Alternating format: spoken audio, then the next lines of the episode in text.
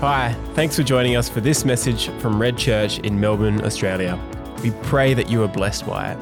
If you'd like to know more about Red Church and its ministries, or if you'd like to support us financially, you can find out more by heading to redchurch.org.au. Well, good to be with you today. My name's Mark, and uh, we are deep into a series called Platforms to Pillars.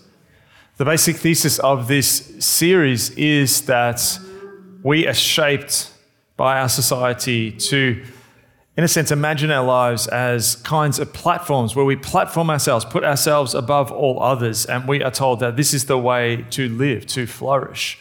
And we're contrasting this with the biblical way, which is to build our lives into pillars. Pillars are load bearing structures, which with others take the weight and create space for the Spirit God's presence to fill. And we also talked about how, in a sense, our entire society has become a giant kind of platform. We talk about digital platforms which are repatterning us in profound ways. I'm not going to go over that. It's pretty much agreed across the spectrum of our society that we are being shaped uh, by our society at a really profoundly deep level. And this patterning shapes our desires, what we look for, what we desire in the world. And often these desires benefit others. And what this means is that we have often lost touch with the pattern God wants for our lives. So, in order to dig into this, we've been reading through the book of Exodus and we've been going on the journey with the people of God as they leave behind the exploitation of Egypt and move through the wilderness towards the promised land. A journey which should have only taken a short period of time, but actually takes 40 years as God takes them on this process of repatterning the people of God. Now, we're going to begin at Exodus 16, verse 2. And what we're going to do is read the story of when the people of God were fed on manna and quail. So let me begin in verse 2, where it says this In the desert, the whole community grumbled against Moses and Aaron. There is a repeated theme that you will notice of grumbling. The Israelites said to them, If only we had died by the Lord's hand in Egypt. There we sat round pots of meat and ate all the food we wanted. Egypt to them in this time, in their reimagining, was an all you could eat buffet which they are contrasting with the reality of where they are now, which is they're described in this way. You've brought us into this desert to starve this entire assembly to death. Slightly extreme, but this is what being hangry does to you. Then the Lord said to Moses, I will rain down bread from heaven for you. The people are to go out each day and gather enough for that day. In this way, I will test them and see whether they will follow my instructions. On the sixth day, they are, to pre- they are to prepare what they bring in, and that is to be twice as much as they gather on other days. This is revealing the struggles that the people are having. When everyone's fed, when everyone's comfortable, when everyone's warm, people tend to be happy. But when people are lacking, when they are cold, when they are worn out, when they're tired, when they are hungry, often the true desires of our heart are revealed. And what we see here is something which seems counterintuitive. The people, as we encountered them at the beginning of this story of Exodus, were groaning under the oppression of Egypt and the Pharaoh's system that he'd set up. They were suffering. Yet what we see here is them actually desiring to go back to Egypt, to return to where they had come from, even if it was exploitative and oppressive.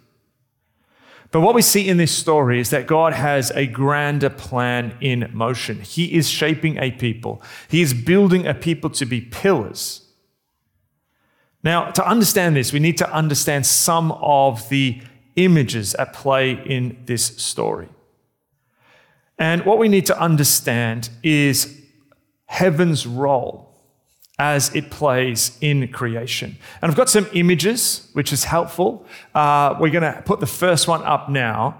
And one of the things that many people miss is that when the scriptures begin, it tells us, often we, we, we see the scriptures as how earth was created. But what the scriptures tell us is also that at the beginning, at, when God creates the world, he also creates the heavens. So you have the world, which is this unformed mass, and then you have the heavens And how the heavens operate are as a kind of blueprint for the world. The world is the raw materials which God is going to shape. They're ready for remaking, for repatterning. And heaven is like the architectural blueprint for the kind of house that God wants to build. Now, a little clue here. This week, we're going to talk about manna. Next week, we're going to talk about what happens on Mount Sinai. And the week after that, we're going to talk about the tabernacle. And if you're a very keen observer, you'll notice that these particular themes and images are going to just keep weaving. And we're going to see this, particularly as the idea of God building the world as a house. Just remember that one. And so, heaven is an environment where God's will is fully realized, a house where He rules and where He reigns. And earth is like the, the clay that a sculptor receives in their mind. They have the image, the, the thing that they want to create. And creation is taking that blueprint, even if it just exists in the mind or in an architectural drawing, and then taking the raw materials and making something. It's the link between those two things.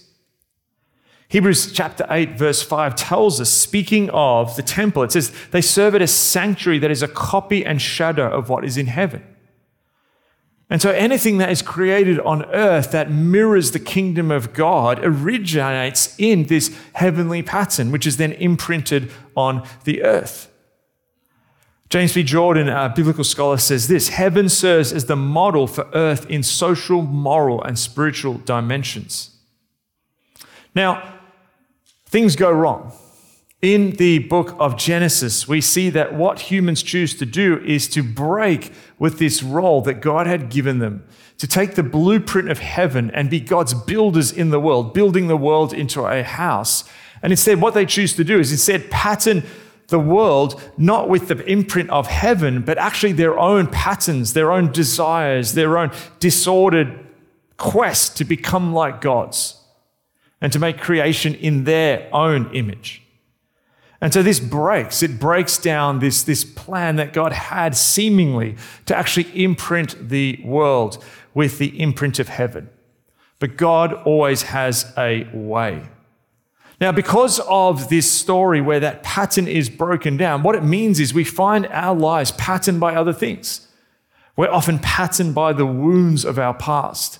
We're patterned by the agendas of other people. We're patterned by our own disordered desires. And as I began this sermon by saying that increasingly we are patterned at this incredibly powerful way by everything from the ads we see, by the digital devices that we hold in our hands, to actually let our desires make money for other people. And we see this, this conscious or unconscious patterning in the desires of the people of God in this moment. They want to return to the food, to the pots of meat in Egypt. Really, they want to return to the pattern of Egypt. They had been in slavery for centuries, and that had deeply imprinted on them this pattern of Egypt, which represents really in the story the power structures of the world. So we read in verse 3 where they say, If only we had died by the Lord's hand in Egypt. There we sat around pots of meat, ate all the food we wanted, but you've brought us out into this desert to starve the entire assembly to death. Now, what this shows us is there's a profound disconnect operating here. God has done this incredible thing. They've forgotten the story where God, through all of these plagues, comes and shows his powers, like showing his power over the Egyptian gods. They've forgotten the incredible Passover feast where God went ahead and they were spared the fate of what happened to the firstborn in Egypt. They've forgotten the incredible story we looked at recently where they went through the sea and the sea parted and God delivered them in this incredibly powerful way. They simply now are just wanting to go back, back to Egypt.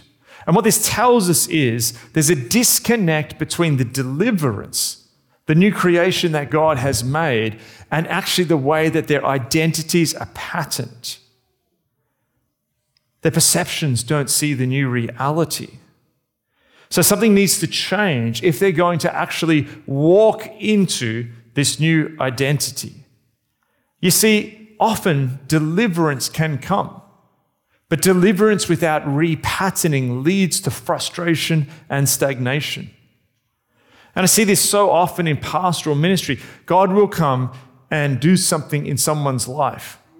And we get a new identity. We are new creations in Christ. But often the old patterns creep up. And people see this distance between, in a sense, what they affirm with their words, but then what actually is lived out in their lives and what they experience. And they think the deliverance, that peak moment, is the entire story. But God has other things at play. And often this wrong patterning is most exposed, what this story tells us, at moments when we lack, particularly when our expectations are not met.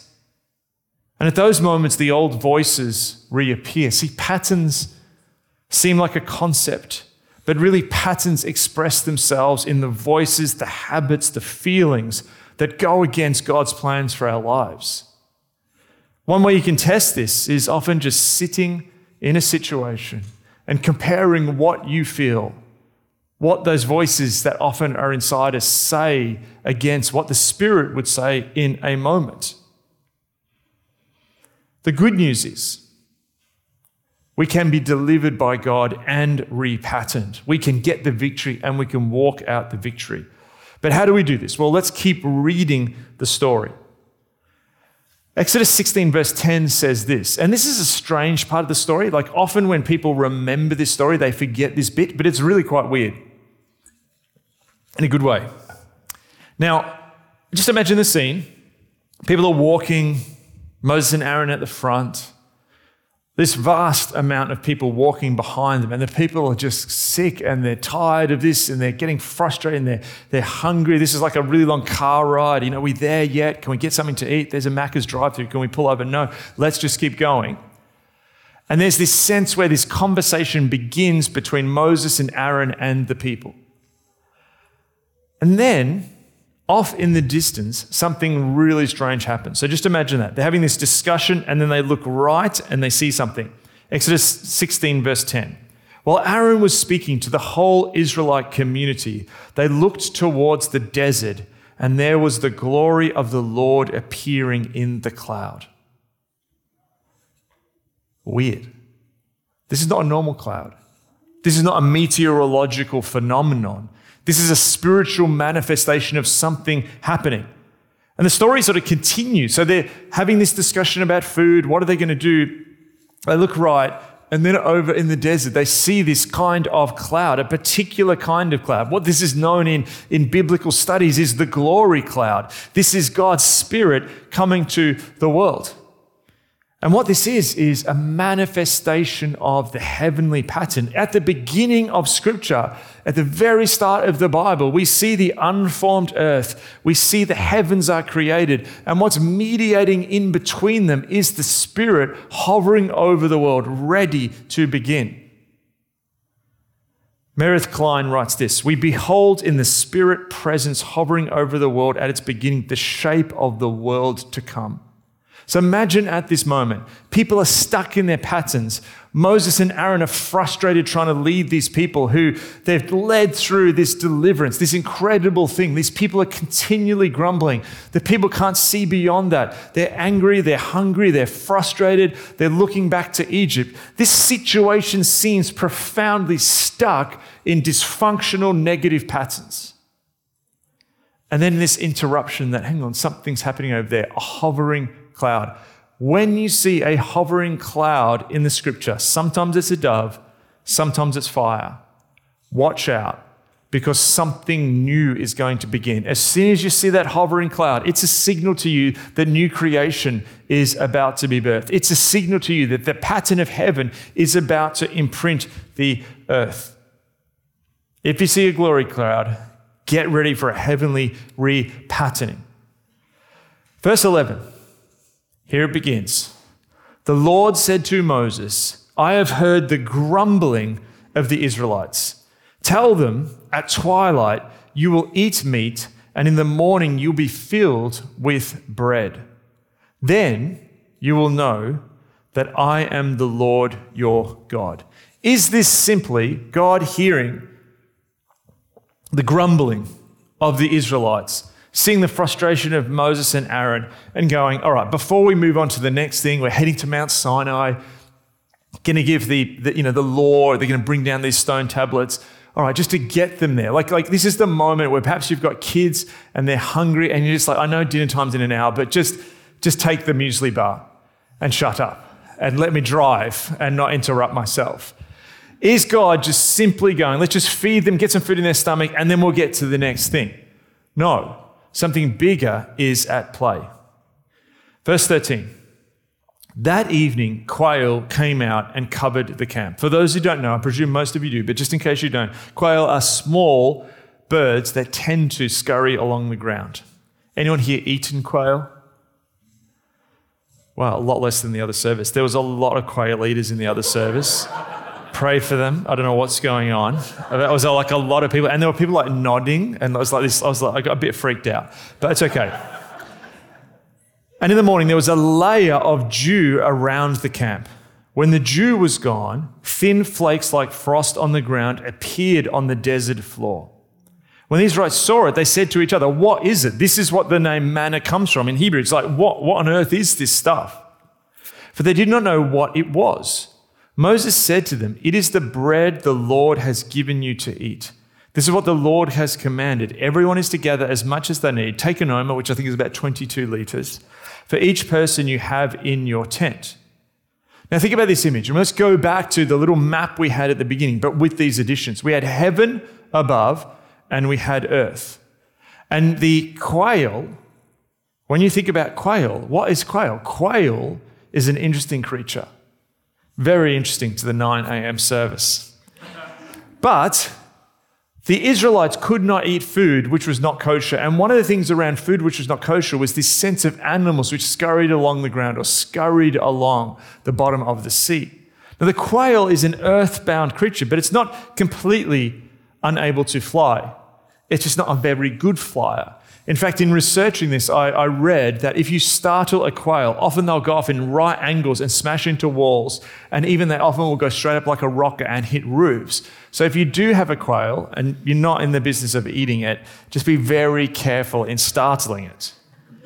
So they're creatures which are, in a sense, earthbound. They can fly a little bit, but they're pointing us to something. They're pointing us to the fact that God created the world for good. God created the earth to be shaped as an environment for us to live in. That's his original intent. God didn't create a faith where literally the entire purpose is us just getting out of here and escaping the world, that the world is good. And it points towards God. Now, interestingly, they don't just eat quail. The, the, the, the balance, if you read the stories, they eat quail sometimes. But it's a reminder that God created this environment to bless us now, the other element in this feast that the people of God have is manna. Now, most cultures at the center of their cuisine is either bread or rice. These two very profound staple foods.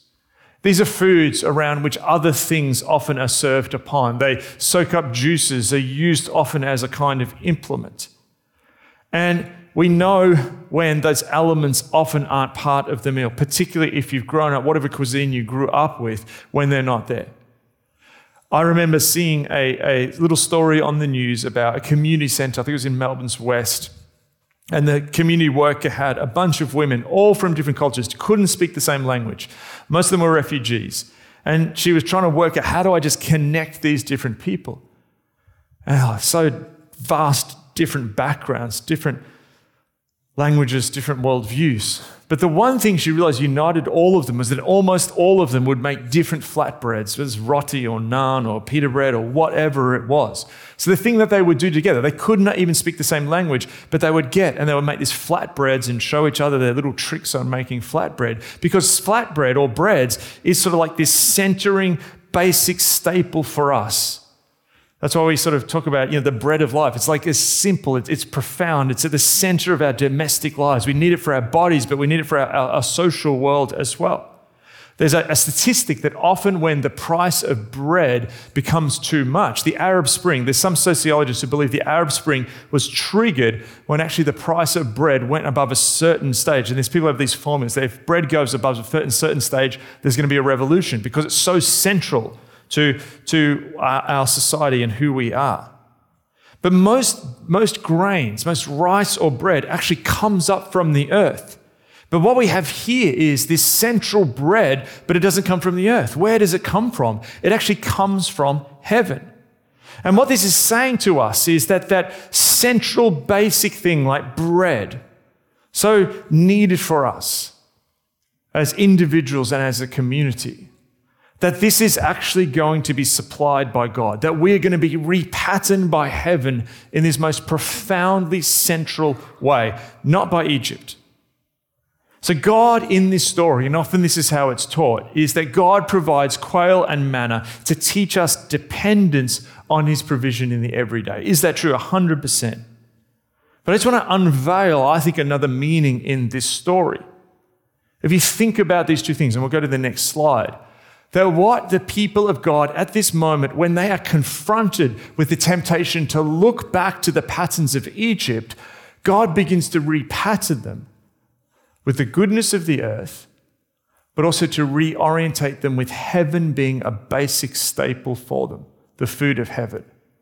And what the human then is they take these two things inside of themselves the quail running along the earth and the manna coming down from heaven is it reminds them of why humans were created. Humans were created to link heaven and earth. Before the fall in Eden, we see Eden as this overlapping place between heaven and earth. Humans are given this task to go into the world, to subdue creation, to look after it, to ensure that it flourishes, to, through following God with the whole of their hearts and their minds and their souls, imprint into the world God's ways. As they have children, to teach those children God's ways. Humans are created to link heaven and earth, to bring the pattern of heaven down into the earth. We're called to be bridges. And at this moment, this is what God is doing. He's turning them into ladders to heaven. That's a strange term.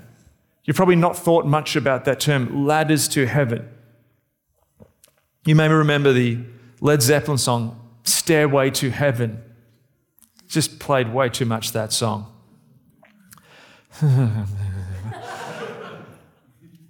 If you read in Genesis 28, verses 10 to 18, you begin to see what a central idea this is in the Bible. We get a story of Jacob. And I'm just going to read it. He's left Beersheba and set out for Haran. He's on a journey in the middle of nowhere. Interesting. Parallel to the story in Exodus that we're reading. He reached a certain place and he stopped for the night because the sun had set. Taking one of the stones there, he put it under his head and lay down to sleep. He had a dream where he saw a stairway resting on the earth with its top reaching to heaven, and the angels of God were ascending and descending on it.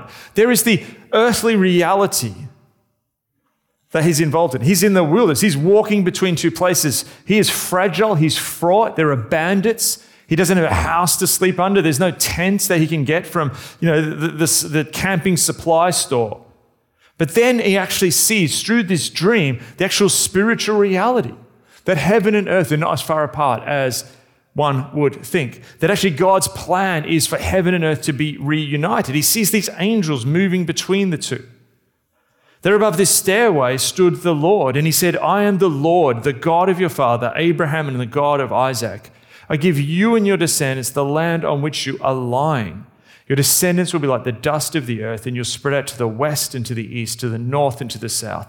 All people on earth will be blessed through you and your offspring. I am with you and will watch over you whenever you go, and I will bring you back to this land. I will not leave you until I have done what I have promised you. This is a man who is being reconnected to the will of heaven. He is being told that he may at that moment have an identity. He had a name. Jacob was linked in Hebrew to trickster. This was this sense that this was a guy and he'd brought his wounds, he'd brought his family history. And I'm not going to go into the story now, but there's a bunch of messed up stuff in there. And at this moment, at this link between heaven and earth, this ladder between heaven and earth, what God is doing is saying, listen to the voice of heaven. This is who you are. This is your destiny. This is my plans for you. This is what's going to come from you when you align yourself to this destiny. This promise that I have over my people, over people like Abraham, to have these descendants. This is, this is over you. And he wakes. This is profoundly transforming. When Jacob awoke from his sleep, he thought, Surely the Lord is in this place. And I was not aware of it. He was seeing things simply through the lens of the world. But with this reorientation, this repatterning to see this ladder to heaven, he begins to see things completely differently. He realizes God's presence was there, that there are these thin places between earth and heaven, and he didn't see it. And initially, he says he's afraid. This is an awesome thing.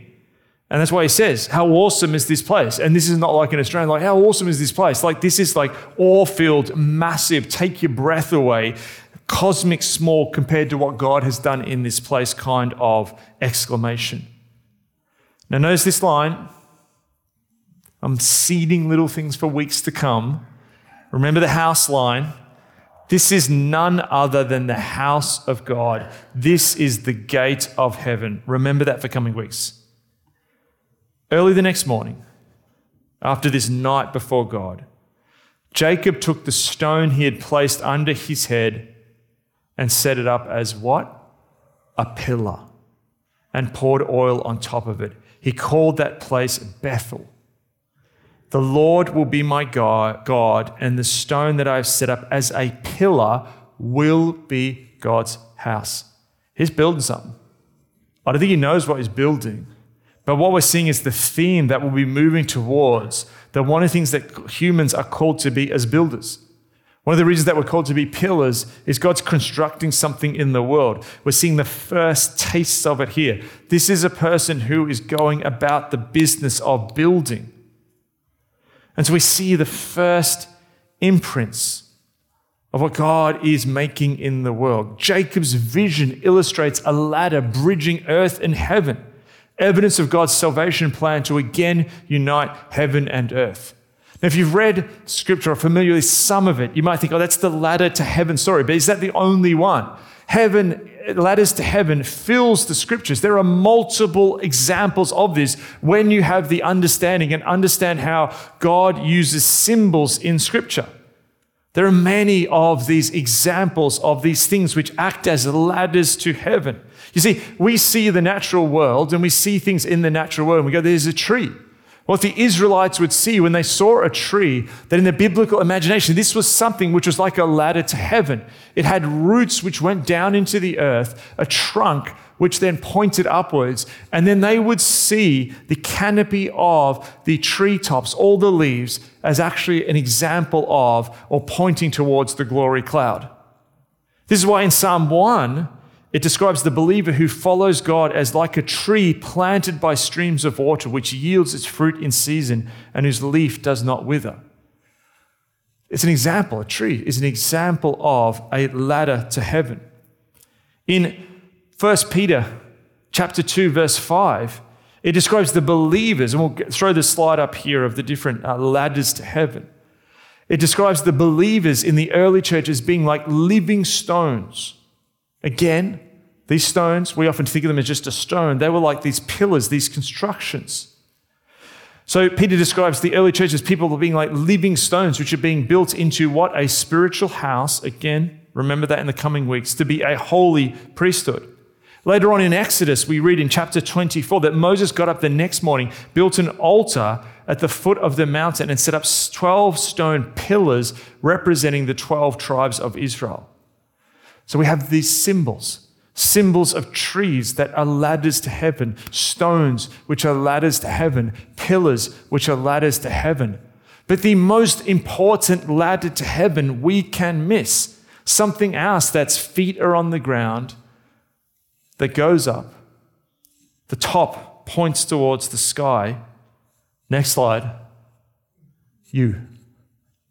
You, in your primary identity, in God's plan and purpose for you, in your destiny, is to act as a ladder to heaven. By living as pillars, we point to heaven. We unite heaven and earth when we follow God with all of our lives. We'll go to the next slides there already. Thank you. You see, God's project and plan for our lives is for us to live as ladders to heaven. This is why Jesus says in Matthew's gospel, let your light shine before others, that they may see your good deeds and glorify the Father in heaven. That we are to be examples, touches, manifestations of the way of heaven on earth.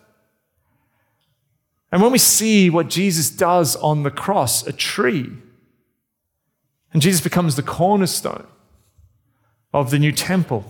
In the temple, there were these two great pillars, these massive pillars that we see appearing uh, in the temple in the Old Testament. And those two pillars represented the king of Israel and the high priest of Israel. Jesus becomes both those pillars.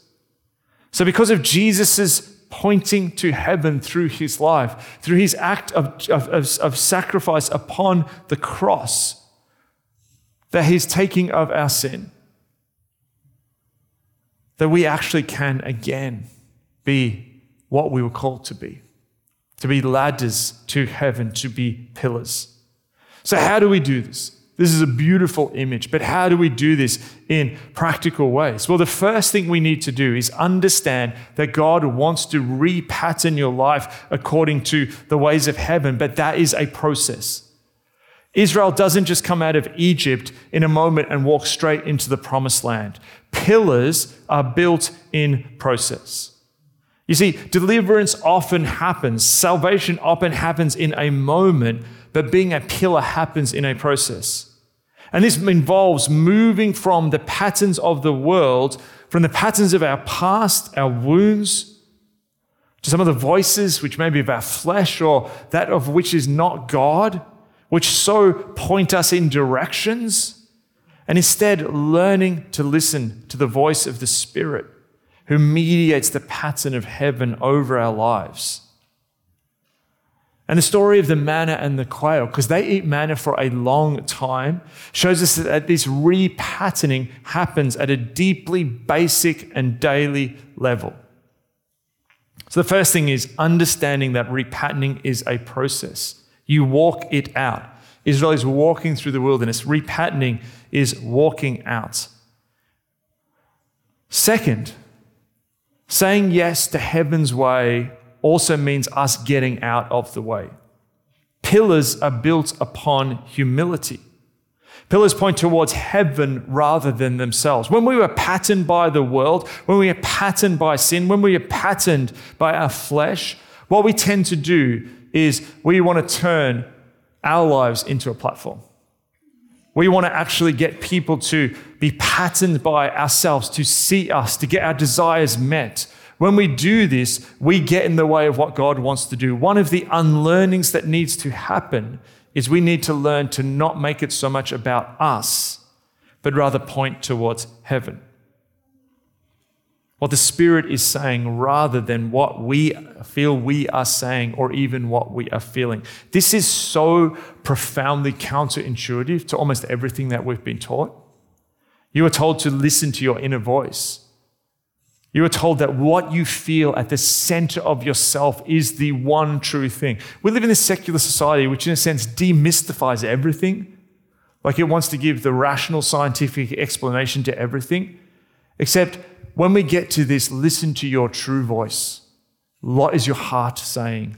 Go with your gut instinct. Like, there's no scientific rational belief that you should just listen to your heart instinct. In fact, it would say that actually you're just a complete mass of, of chemicals and DNA. Yet it's funny how secular society gets all mystical about this inner voice that what you see you are on the inside, this is your inner voice of who you are, and you should follow that and never say no to that. Becoming a pillar is actually learning to unpattern that and, in a sense, be repatterned by heaven. And sometimes Sometimes that feels uncomfortable. Sometimes it feels new and unexpected. Sometimes it is hard and painful. Three, being a ladder to heaven means, means reframing every situation we find ourselves in. Pillars point towards heaven in all that they do. Remember that scene in between the argument about going back to Egypt and the, the, the manna and the quail coming down, and they look right, and there in the distance, just popping up for a moment, is the glory cloud. What that's saying is over that difficult situation, which seemed intractable, seems like they could not get through it, is that actually over so many areas of your life, which where you seem stuck, around relational frustrations, disappointments, hurts, woundedness, of the individual ones that you have, of the social ones and, and, communal ones that we have as a people, that actually the cloud is often hovering and we miss it. New creation is always available with the Spirit.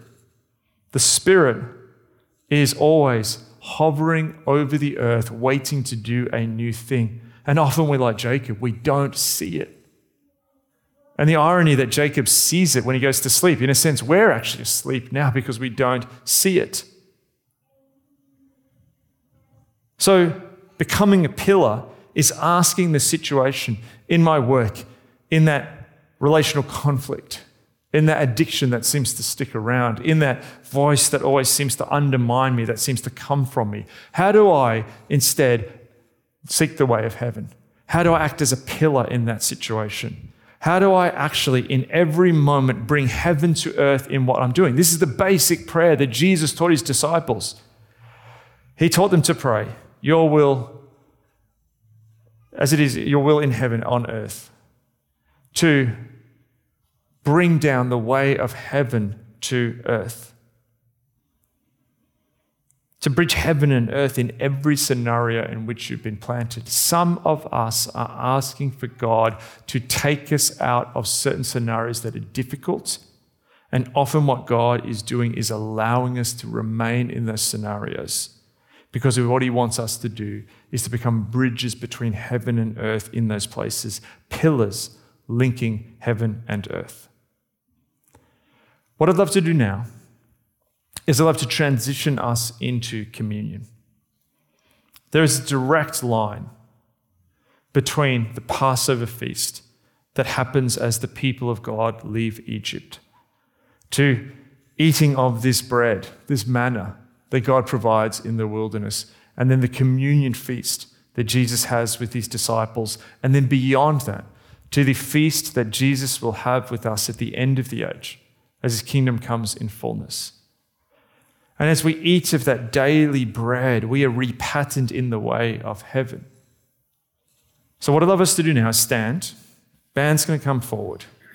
And as we do this, let's do this as an invitation to be repatterned by God, to choose heaven, to undertake the process of becoming pillars. So, when you're ready, the way that we do that is we have the crackers and the juice representing Jesus' blood and his body. We have two stations on the sides and at the back. And as we do this, let's do this as a yes to God, that we want to be patterned by heaven and point the way to heaven. Let me pray. God, we recognize how we've been patterned by the world in ways which misshape us. God, I just want to pray for us what Jacob experienced a man who went to sleep with his head on a rock. But you came, your spirit hovered over that moment. And in that moment, he discovered who he really was in you. He discovered his plan, uh, your plan for his life, your purpose for his life, your pattern for his life. He saw in that moment that there is a thin place between heaven and earth, that the ladder was filled with angels moving upwards and downwards. And God, we know that your angels, your messengers, are here that they help us, that your Spirit is present, and that you're speaking to us. So, God, we just pray now that we can be repatterned after heaven. So, as we come and we take this meal with you, may we say yes to being pillars, ladders to heaven.